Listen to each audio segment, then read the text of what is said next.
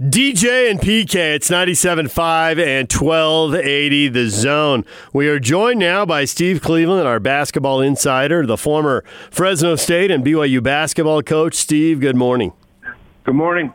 Steve, I got to see a different side of PK, and I know you know different sides of PK, but they still, we know the public exterior of PK, and we were texting last night before. Um, we were texting Sunday night before the uh, documentary started. And PK texts, I'm so excited. I have an assignment. I have something to watch tonight. You could almost feel like, you know, 13 year old PK being all fired up in a way that gruff newspaper PK can never be fired up. That's true. Uh, so you've got a lot of uh, memories of that time, and as a college basketball coach, I know you interact with scouts from around the NBA, and so I'm thinking you bring a different perspective. Not lifelong Jazz fan, not media guy being held at arm's length. You know, the truth is a big ball, and everybody sees it from a different angle, but nobody can see the whole truth all at one time. So I'm curious about your memories of that team and that era, and how you saw the Bulls you know what I have, I do have a different perspective. And I, you know, last night I ended up, I actually taped, I've not watched the first two episodes. Uh, for whatever reason, my wife and I were watching some World War II documentary, and we, yeah, but I had taped it knowing that I would watch it. So I'm looking forward to watching it. But I did, you know, it was, it was really interesting. I had just come to BYU during that time when the Jazz were playing. So I was, I kind of saw it firsthand in terms of the perspective of the Jazz fans and how difficult that was. But when I was a high school basketball coach at Clovis West High School back in the mid '80s, I uh, I lived at a time. You remember Boyd Grant, mm-hmm. uh, coach, longtime yep. successful yep. coach of Fresno State and Colorado State, and uh, Boyd had a, had a great player that played for him by the name of Rod Higgins. Rod would eventually be drafted by the Bulls, be Michael Jordan's roommate, and uh, would really lay the foundation for my relationship with Michael in the mid '80s. And Michael and I are not good friends, and well, we know each other, and, and I haven't seen him in years. But uh, it was kind of interesting as a high school coach. We have summer camps, and uh, Rod has two really good buddies that were from Chicago, Bobby Anderson and Tyrone Bradley, who had all played on that team for Boyd. They were a Sweet 16 team. And uh, they stayed in the community. Rod obviously didn't. He, he went on to play professional basketball. But I remember uh, one day Bobby and Tyrone came over to Clovis West and said, "Hey, Bobby and I and Rod want to do a camp. I know you have a huge camp here. Let's you want to do something together." And so I said, "Yeah, that'd be great," you know. And uh, so what I didn't know at the time was that Rod would surprise us about two or three weeks later. Said, "Hey, listen, Michael wants to come out." And and I think most of you know Michael loves to play golf, right? And uh, and, and there's some great golf in Central California here. And so Rod actually convinced Michael to uh, to come out. And what ended up happening was uh, Michael came, and you know there maybe 150, 200 campers that came, and uh, so that first year Michael came out, did a presentation. It was kind of a low key thing, but you know Michael hadn't won any NBA championships, but he had still was going for 30 and 40 and 50 a night. And obviously had, uh, everybody knew it was really special. So it was kind of a, a wonderful thing. But, uh, that thing evolved into some experiences that, uh, that I, I can share with you that are just incredible about Michael's character and his relationship with Rod Higgins. You know, Rod would eventually become the GM at Charlotte. He was a GM at Golden State and, and is one of Michael's very closest friends. I don't even know if Rod was even mentioned or will be mentioned in this documentary, but uh, they they were close friends, and so that's how that thing started. Yeah, they, Higgins is uh, is is mentioned in there. They they yeah they, they they interview him, and, and that name stuck out to me because I knew of the Fresno State uh, uh, connection as you just spoke of. There's a lot of things that I wanted to talk to you about this and, and how it relates in the, in the world of of players in the world of coaching, uh, and and start with being a player. Uh, to be great to the level of greatness, you obviously has to have you have to have the talent that is indisputable but what else is it that makes somebody go above and beyond? I mean, basically, do you have to have a little SOB in you? Well, let, let me tell you some experiences I had with Michael, uh, just in a competitive nature. Every night after camp, and eventually it, this thing blew up into Michael coming for four or five years, and we played in arenas, and we we we were in my high school gym, and it was Chris Mullin, Timmy Hardaway, Michael Jordan, Rod Higgins. It, w- it was for about four years was an incredible thing, and so I saw the competitive side of Michael when they would play at night. And I would say his competitiveness is unlike anything I'd ever seen. I don't care if we were playing tennis or it was ping pong or it, it was golf. And, and one of the, one of the really funny experiences that uh, I, I'm we're, I'm playing golf with Michael out of San Joaquin Country Club with some guys in the community, and to, to just to tell you how competitive he was. So there, there's a few dollars being played for, and uh, the, a group of young high school kids, really, you know, they're all country club type kids, spoiled and, and, but really good golfers. And they started walking and following us. And Michael was very kind to them, talking to them. But all of a sudden, towards the end of the round, they're walking, they started talking a little smack to Michael. And, uh, it was, it was one of those things where Michael, you could tell he was getting a little bit irritated and we kind of hey, hey, hey, you know, cool this thing. And then Michael just jumped in and with a few profanities and just said, listen, shut up. You, you know, you, you, you better than I am. Fine, let's meet at the first hole. Well, and when I'm done playing, because they were talking about Michael not hitting it that far. And uh, so Michael was really, I could see that he got under the, the, his skin and he just kind of was done with it. And so half hour later, we're on the first tee of this country club and they got these three or four kids and Michael says, okay, what are we playing for? And the kids go, what? You know, he said, no, he said, put up or shut up, you know, that kind of deal, you know, and, and he said, no, I'm, I'm tired of hearing your trash talking, da, da, da, da, da. And he was saying it in kind of a fun way.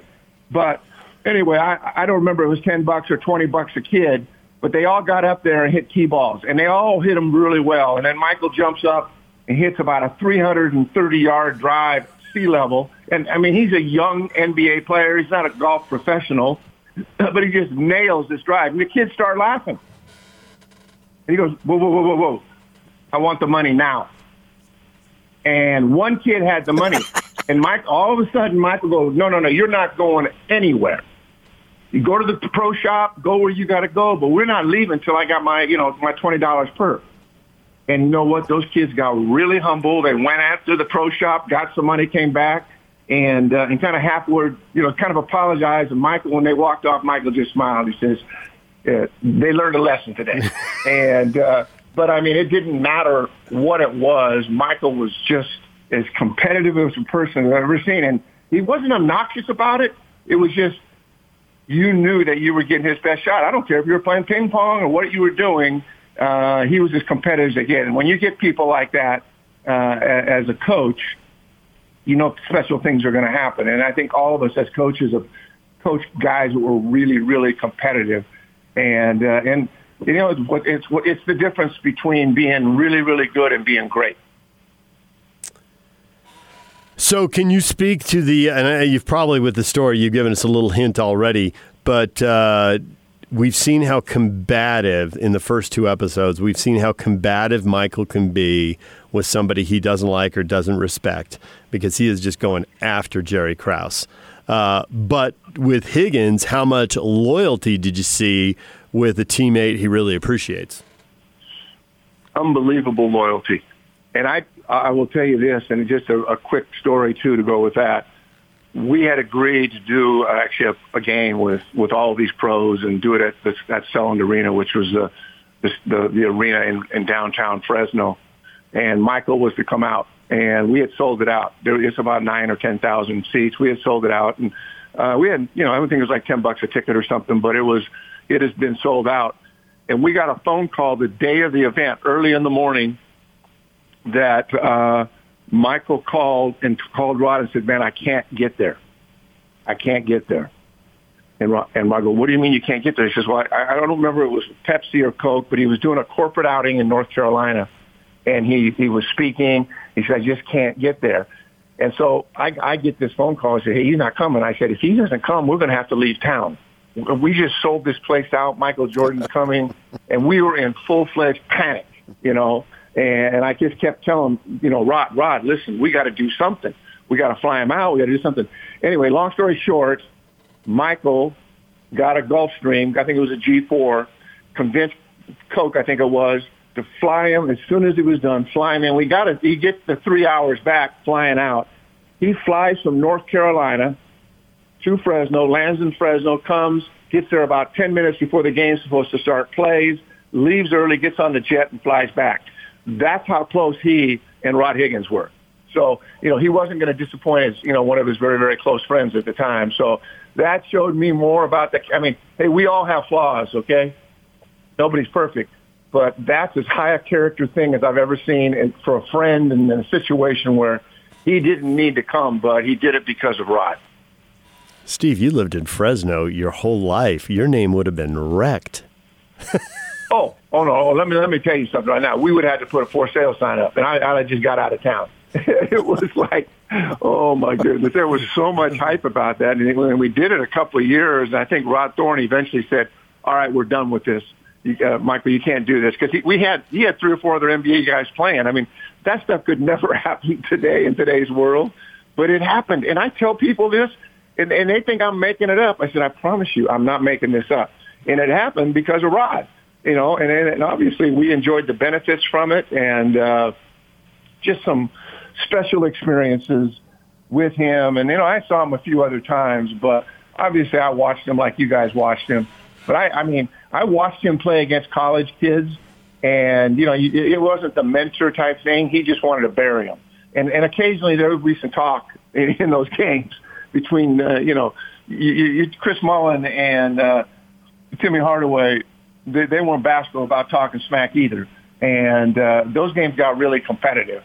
And uh, and especially with the college kids who would pop off, Michael would just destroy them.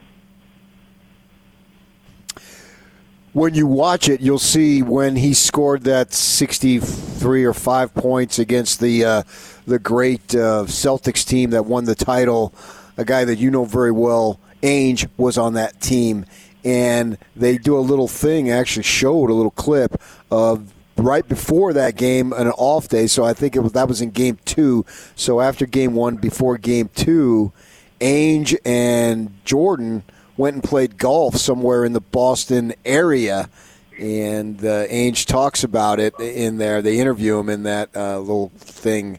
I don't mean because they played two episodes. I don't remember if it was an episode one or episode two. But yeah, I, I, I had seen that golf. on Twitter, and that didn't surprise me. that didn't surprise me just because I know my. So who's better? Oh, you know what? I think Danny's probably a better player, and I, I've, I'm, you know, I've been with Danny when he's played. I'm not. I guess I probably probably played golf with him, but I, I, I certainly have watched him play. And and at that time, when I you know I don't know how good Michael got. Michael hit it a ton, but you know for every you know he'd have a birdie or two, and then and then there'd be a double. And uh, and I don't I think back in those days in the mid to late '80s, he was probably a eight or nine or ten, maybe eleven handicap, but I'm, I'm sure he got better. And uh, but that's about the time that he would have been playing with Danny. So I'm I'm thinking I've only seen Danny, at, at, and I don't remember him playing as, but I would say that Danny probably uh, got the best of him, no matter how competitive they were, because Danny's a really really good golfer. The best part. But they both hit a ton. I mean, it wasn't. I mean, Michael killed that thing, and uh, and, and golf was still somewhat somewhat new to him, you know. But he had just fallen. He was he loved that game as much as he did hoop. I think. So I, I, don't want to wreck the whole show for you, but it was just priceless, Steve. So they they they they show game one where Jordan goes for forty nine and just blows Larry Bird's mind, right? And then uh-huh. game then they go golfing on as PK says between one and two, and in game two he's going to come back and go for sixty three. And Larry Bird, and Larry Bird drops the that wasn't Michael Jordan. That was God disguised as Michael Jordan. I mean, Bird was beyond. I mean, he's just completely in awe of how good Jordan was that night. Uh, but so they're golfing, and they all rode out to whatever course they played at together. And Ainge is telling the story. He says, when we get back, and and we're dropped MJ off first, and Jordan gets out and says, "Hey, tell your guy DJ I got something for him tomorrow night." he calls a shot. He's coming off 49, and then he tells him, "Tell DJ I got something for him," and he goes for 63. Ah, you know, I know Jordan is awesome, but when I hear stories like that, I think you're even better than I thought you were, and I already thought you were awesome. You know, you know, it's funny that you you could have conversations with him, and, and you know, we had conversations about a lot of different things. But when, when it got into that setting, and anybody thought, you know, because everybody was going to try to one up him. You know, I mean, like this is their opportunity, and not many guys at his level, and and and at that point in time, he hadn't won NBA championships, and I'm sure, you know, these, these kind of things were when he was a younger NBA player, but still a really really good player, and. uh uh, but you, you could you put him in a competitive situation, or somebody started talking to you, and he would immediately put it into another gear and and shut you down. You know, I mean, it was like he he, wasn't. He, he, he had that instinctively in him, and it came out in him in competitive situations. But all, you know, away from that, he was just funny. He had a sense of humor and would tease you and, and do things. I saw him around people and how he interacted, and he was so cordial and kind. But when you got him in a competitive situation, uh, man, there was a different different animal. show you how much the league has changed. He wins his first title in 1991, right? And I'm working in a suburban newspaper in the Los Angeles area.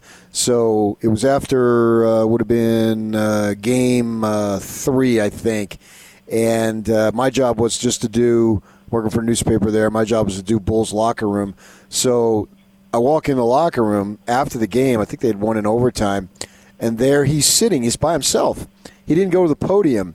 And so uh, I I walk up to him. There's nobody in there. It's just me and him. And I said to him, "Are you available for interviews?" He says, "Yes. Sit down." We have about a 15 minute conversation about the game before the rest of the media realized that he wasn't going to be at the podium.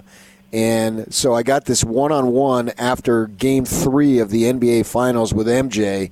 I mean, could you imagine even getting no. within 20 yards of him in today's world, the way the things have changed. It really blew my mind. I was a young kid at the time, and I didn't really realize it. But and then to see the way the NBA is conducting business now, it seems like it would have been 100 years ago.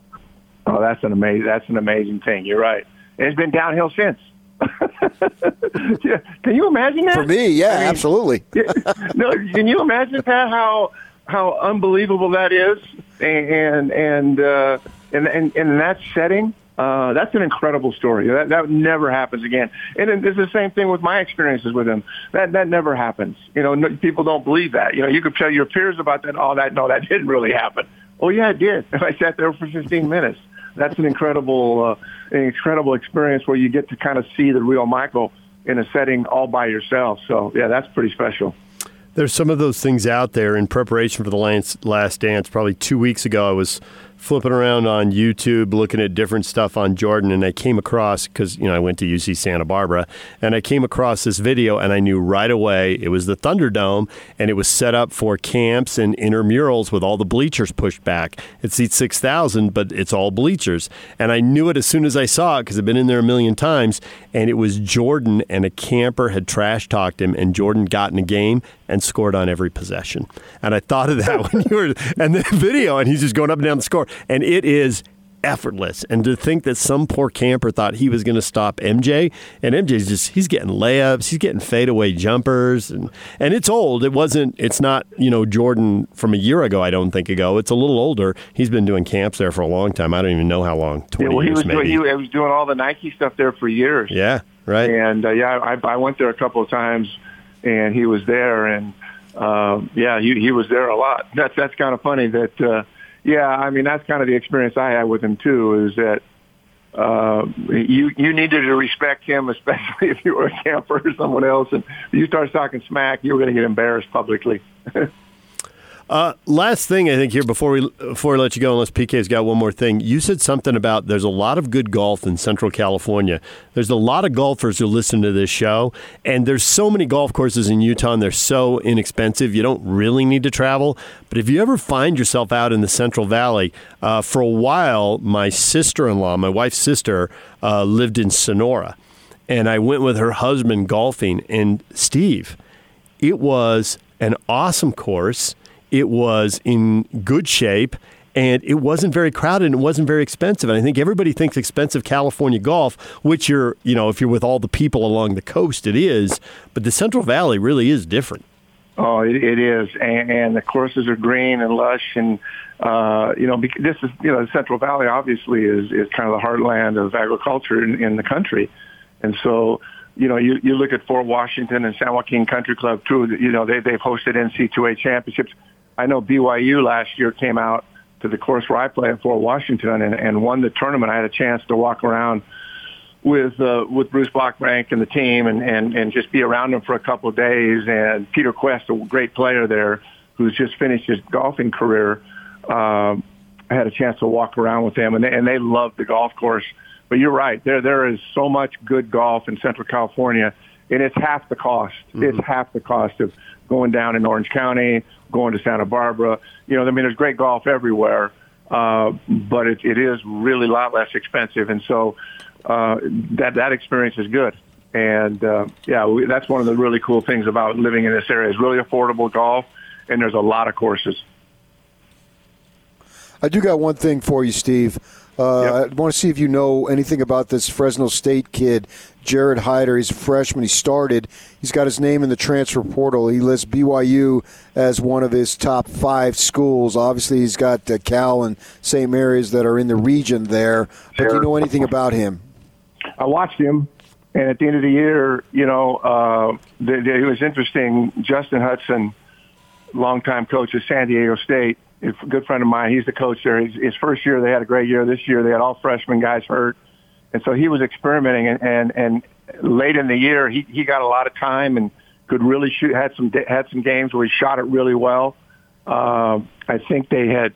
It, it doesn't surprise me because I had heard that, that maybe they were bringing two or three guards in. Uh, you know, and, and anytime you come off a tough season, you're obviously, uh, you know, you're, you're looking to be better than you were this past year. And it was an unfortunate thing because he's playing a lot of freshmen and, and, and, and then he, he dealt with injuries throughout the year. So I did watch him play two or three times and I watched him fill it up a couple times where he hit two, three, four threes in a row.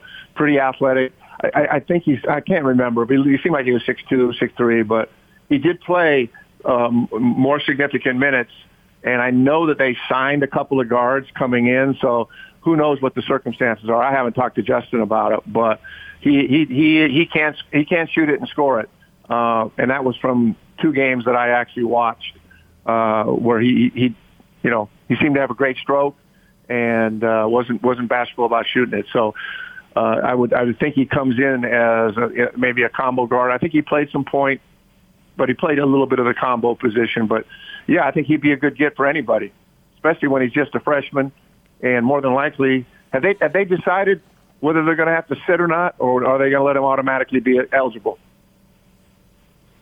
I don't think it's official yet, but it seems to me like everyone's going to be automatically eligible. Yeah. So yeah, he he comes in and uh, you know he he played. The Mountain West was up this year. They had good teams in the league, and I think when he finally got his chance to play, and I, I don't have no idea why he's leaving, but uh, most of the time it's you know you're looking for more playing time or w- those kind of circumstances. So, but he was playing uh, some decent minutes at the end, but uh, whatever his frustration was, somebody's going to get a pretty good player. Steve, as always, thanks for the time. Thanks for the stories. You never disappoint. We appreciate having you on. Talk to you later, guys. Thanks.